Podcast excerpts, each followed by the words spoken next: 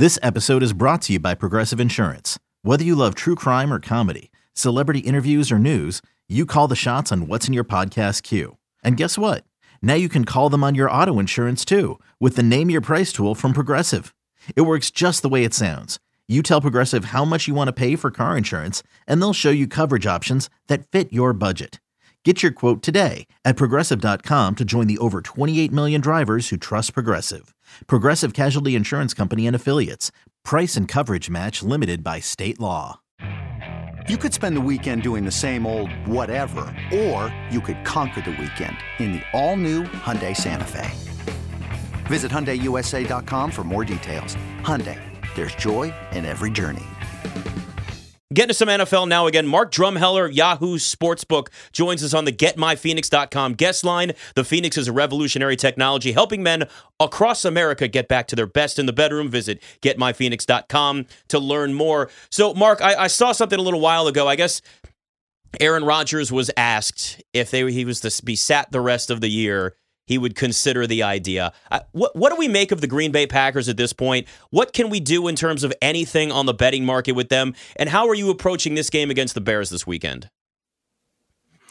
Yeah, it's a it's a real tough situation. I mean, you know, what are they going to do? Jordan Love looks good. It, it's a couple plays, right, at the end of the game, you know, and and I don't think that they can really move on. Aaron Rodgers just doesn't appear to me like his history that he would be okay just kind of like sitting on the bench and and letting Jordan Love get reps. If they want to go in that direction next year, they can, but you know they have to go with the guy to give them the best chance to win still, and, that, and that's Aaron Rodgers. And you know they have a chance to kind of finish this uh, season out competitively. You know I don't think they're much of a playoff threat. Obviously, um, the season didn't go as expected, but um, you know they've always had the Bears number, and you know it's uh, it's really tough to back you know Chicago in this situation, especially you know with the challenges they have on defense. And if you know the Packers can get their offense right and you know control the tempo of the game, I think they're probably the right side. But I'm not running to the window to back them.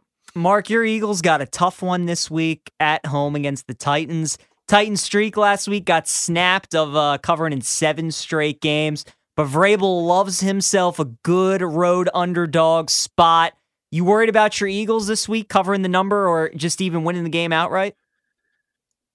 Yeah, I think they win the game outright, but I did bet the Titans here. I went against my own team, so uh, you know it's going to be a rough week, uh, you know, in Philadelphia. But I listen. I think that you know it's Vrabel, and in this spot, anytime you can get you know five, five and a half points with with the Titans as a road dog here, you have to take it. Especially when you look at the Titans and just how they're built with the running game. We've seen that give Philadelphia some problems, right, against Washington. That's how Washington was able to keep Jalen Hurts and AJ Brown and the explosive offense on the sidelines for most of the game. And I think Mike Brave, Vrabel does the same thing here, you know, with the Titans and Derrick Henry um, and the running game. So I think it is going to be a much closer game. I think that you know this thing should probably be down around three and a half, four. So uh, getting it above the four and you know at five, five and a half, I think it is a pretty solid play here. I think the Eagles can win the game outright, but it's going to be ugly.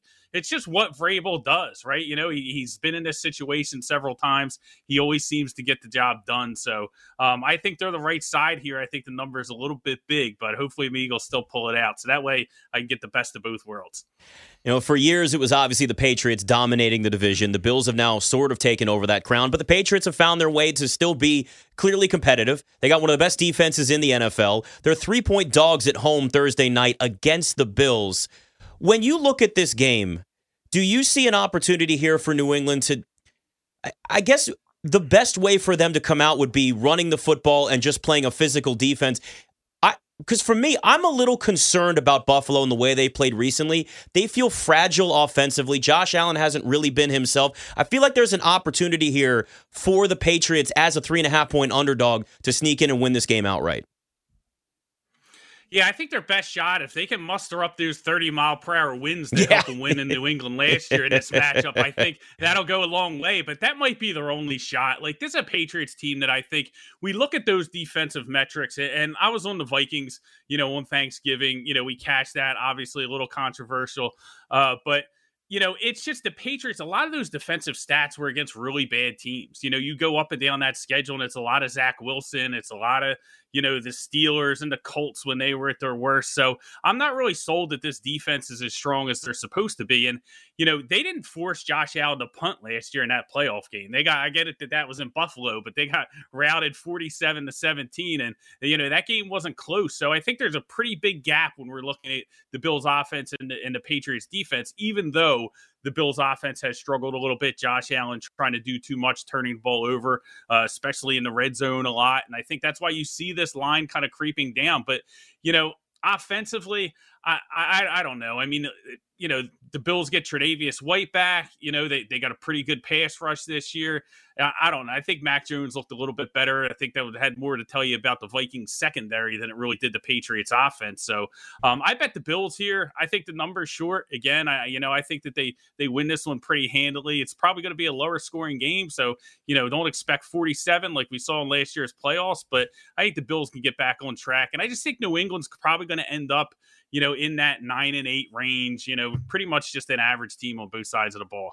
Mark, great matchup this week out in Santa Clara. The Dolphins and the 49ers. Shanahan against McDaniel. Niners four and a half point favorites. The total 46 and a half. Have you made any plays yet in this game? I haven't, but I, I, think I'm leaning towards the Niners in this one. It's you know the Miami offense is so explosive, and we've seen it. That's that's what wins in the NFL. You know what I mean? Like you have playmakers like that, and the, and the key is is that you know Tua can get the ball out of his hands quickly and avoid the pass rush and get it to those playmakers. They can make plays. I mean, you know, Tyreek Hill and Jalen Waddle, um, they're going to get yards after the catch, and that's what they have to do because um, they're going to get crushed by the pass rush of the Niners. The Niners defense is is so good up front, and it, you know Miami, I don't think has really played a lot of teams that have been able to exploit that the way San Francisco can. So, um, you know, and I think that it'll be interesting to see kind of you know how much Shanahan's able to prepare, you know, with the familiarity between the two coaches, you know, with each other. But I, I just really think it's that San Francisco defensive line that's going to be, you know, the difference in this game. You know, when I look at these two teams, I think that's going to be the dominant unit.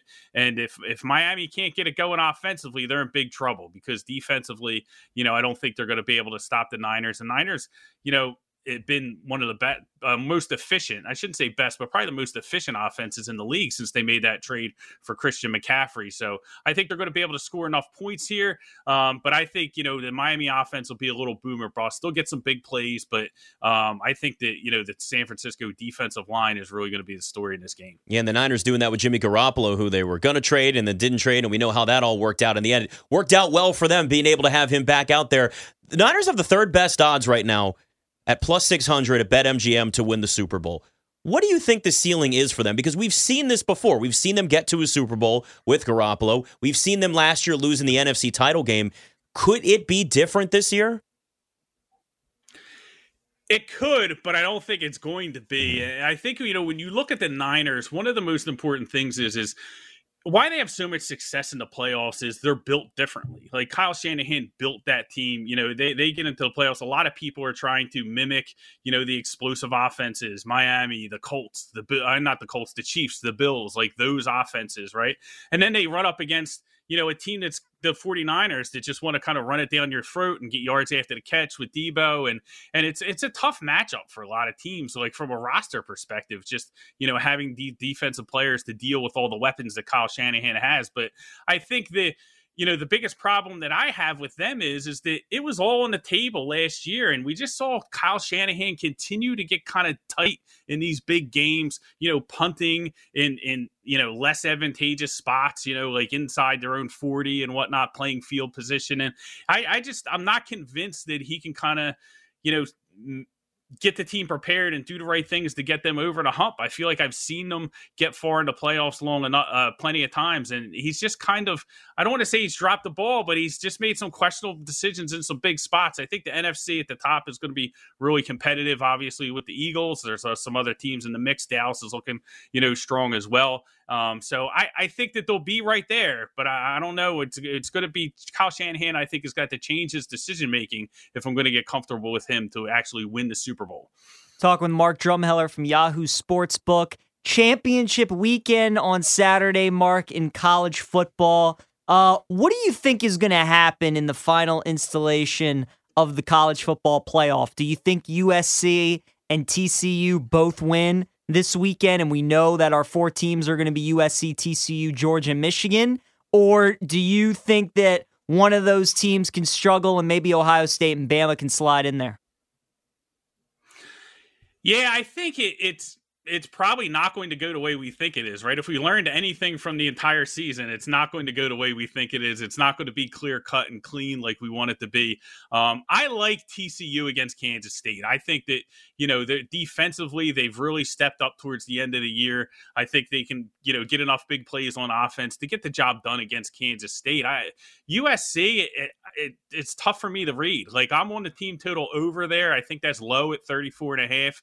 Um, you know, they're team that scored 38 or more points, um, you know, in 10 of 12 games. And I think, you know, we saw them put up, you know, 42 against Utah in their only loss. It's a revenge spot for them, which, you know, makes you kind of want to lean USC. Um, it's on a fast track. You know, they should be able to utilize their offensive players well. But I just, it's hard with that defense and, being able to trust them and especially like I wouldn't want to lay the 3 points with USC but then you know you don't know what you're going to get out of Utah so I think that if there is one of the teams to slip up, I think it is going to be USC, and then that'll kind of open the door for you know a team like Ohio State. But I'm rooting to get some new blood in there. I would like to see TCU and USC in the playoff, even though Lincoln Riley has kind of showed us he's not going to be real competitive in that situation. It mm-hmm. would still be fun to get a different team in there. Now, Georgia's sitting as a 17 and a half point favorite in that SEC title game against LSU. Uh, that that's a monster number for something like that, especially in the SEC. I, uh, it is interesting because Georgia went six and six against the spread this year. LSU was four and zero oh